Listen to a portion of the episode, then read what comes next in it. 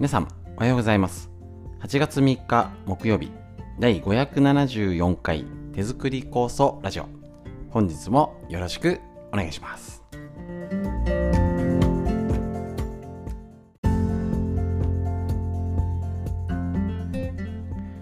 こちら手作り酵素ラジオは埼玉県本庄市にあります芦沢治療院よりお届けしております私の母親が手作り酵素を始めて35年以上経ちまして北海道帯広市にあります十勝金星社。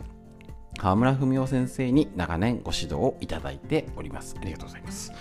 でえっ、と治療院ということで酵素の仕込み会勉強会やっているんですけれどもこちらですね。えっ、とコロナ禍で始めたラジオということでえっと聞きやすい、ね、あの作業しながら聞けるということで大変好評いただいております。こちらのラジオですね、えっと、手作り酵素ラジオとはいえ酵素酵素酵素酵素っていうよりは今酵素を作っている方がプラスアルファの情報になること。こちらにも軸足を置きつつなので初めての方向けのいろはっていうことではありません。でまた、えっ、とちょっとね脳のこととかね東洋医学の知恵とかいろんなことを言ってみんなにちょっと教えたくなるような情報をちょっとお届けしておりますのでぜひともよろしくお願いします。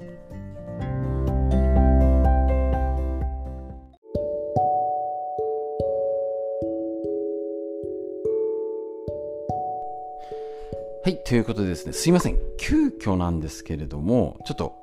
えっ、ー、と、バタバタがまだ収まらなくてですね、えっ、ー、と、フリーのお話だけにさせていただきます。すいません、急遽なんですけれどもね、予告なしで。えっ、ー、と、ちょっとね、今日と明日そうしようかなと思います。無理はしないということでね。えっ、と、ありがとうございます。で、えっ、とですね、熱中症、まあ、心配っちゃ心配なんですけれども、ちょっと今ですね、ちょっと私もね、あのね、この時期ある、えっ、ー、と、土曜、牛の日の土曜ってご存知でしょうか？そう。えね、あのー、土曜の牛の日でうなぎ食べようはみんな知ってるじゃんと。で、このラジオでも何度か取り上げたことがあります。えっ、ー、と、土曜っていう期間は、えー、がありまして、そう、土曜牛の日のこの日、えっ、と、30でしたっけ？日にちチェックしてないんですけど、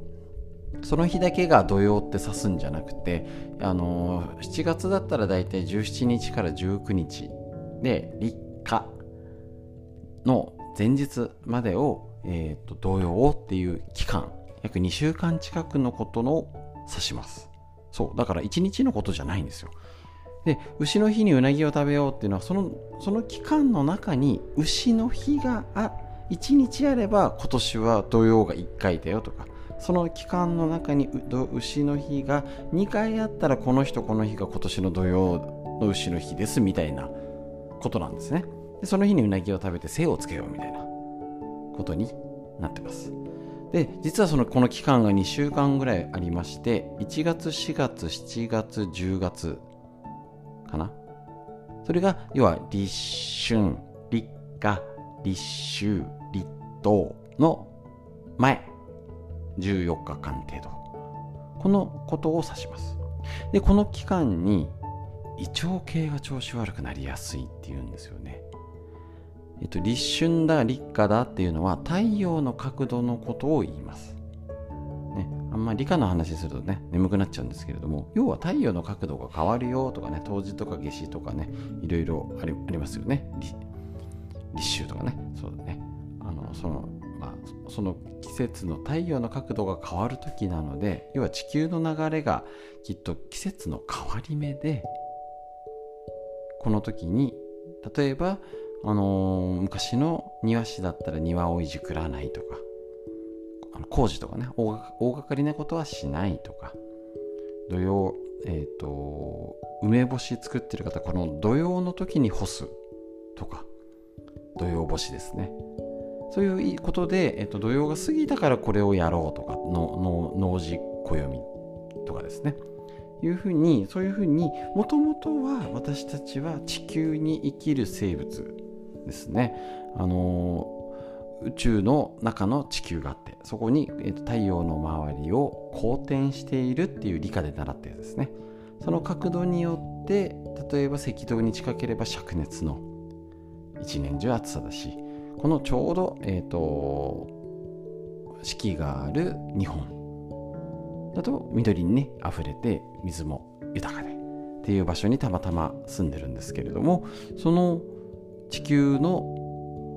要は何て言うんでしょうね。そういう断り、ね、決まりに合わせて地球の角度が変わるっていうのはもうね理科で習う絶対ですからね。これはね。なのでそれに合わせて生きていこうっていうのがきっと基本的な昔ですね。農家の暮らしだったりしたと思うんですね。だからあのー、例えばそれを昔の人はうちをそれで今話してて思い出したことがうちのあの亡くなったおばあちゃんですね。96歳で亡くなってで一番うちの一番上の子はあのー、ひ孫で抱っこできたんであれなんですけどあのあちっちゃい時にねあの庭であの子供ちょっとあちょっと外に出そうかなって言ってで午後だったんですよ。そしたらあの降りる日に当てるなって怒られて。そうそう昔のおばあちゃんなんでね。あの本気で怒ってるわけじゃないんですけど あの注意するって感じでね怒り口調になるんですよね。降りる日に当てんじゃねえって言われて。ななんで？だって今別にいいじゃん。涼しいしちょうどいいじゃんって思ってもあの要は登る日に当てろ。要は午前中の日に当てろって言うんですよね。すごい。その時はうんなんとこと言ったってさおばあちゃんみたいなねしか思わないじゃないですか普通。だけどじゃあこういう体の勉強したらじゃあセロトニンっていうのが浴びてそれは午前中の日の方がいいんですよ本当に。すげえなおばあちゃんっていうね。だからやっぱりそのこの土曜の時期この季節の変わり目ねもうあの今四季がよく分かんなくなってきてるんですけどそれはねあのあるんですけどその太陽の角度とかですね。あの地球上のそのあの理科の話っていうのはもう絶対なのでやっぱそれに合わせた生活をする。例えばこの時だと,、えーと、胃腸を休めましょう。また土曜っていうんで土土を休めましょうっていう時なんですね。で、えーと、冬の土曜だったらね火事が多いとかってもあるんですよね。覚えておいてください。本当に。たまたまかもしんないですけど乾燥しててとかね。やっぱそういうなんか変わる時期って言ったらいいんでしょうかね。胃腸系、えーと、この時期だと食べ過ぎたり、あの食べなさすぎたり食欲落ちちゃって食べれて。で治療できてる方もねあの暑いから食欲どうですかもう全然落ちなくてみたいな方もいらっしゃるんですけど私は結構ついつい食べ過ぎちゃう。なんかもうちょっと食べたくなるって言ったらいいのかな。なのであの人によってタイプが違いますのでこの時に、えーと、逆に健康診断を受けると悪く出ちゃったりとかねするかもしれないし、あの、逆に体を整える足湯ね一日なんかそんなこんな暑い日あんまりできないけどやるとしたら今この土曜の時期に、えーとやっちゃう。っていうのもねありだと思います。なんかそれでああなんか最近調子悪いなって言ったらもうその土曜の成果もねその期間があってね。本当にねパタッとね8月5日？今年すみません今日付を覚えてないんですけど過ぎた途端元気になるって人もいるぐらい。もちろん全く関係ないよって人もいると思います。なのでぜひともそんな感じで気楽に適当に体のことですね昔の知恵を活用しつつまあそういうこともあるかもねぐらいの感じでぜひ試してやってみてください。こちら今日のフリーのお話。ですいません。えっ、ー、とちょっとバタバタしておりまして今日はフリーのお話だけで終わらせていただきますまた、えーと、と来週から脳のこととか東洋医学の知恵も再開いたしますのでよろしくお願いいたします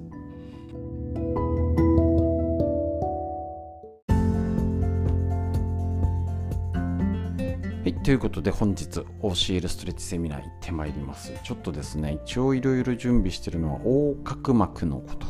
これはね、絶対ね、知ってほしい中身を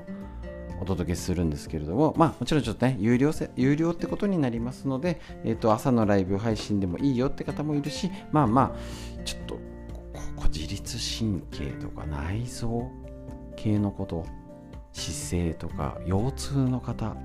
結構ポイントになってきます。ホルモンバランスですね。神経系のこと。で意外とね、首周りのこと、関わってきますので、ぜひとも、えっ、と、興味がある方は、と、お問い合わせください。ということで、えっと、本日ですね、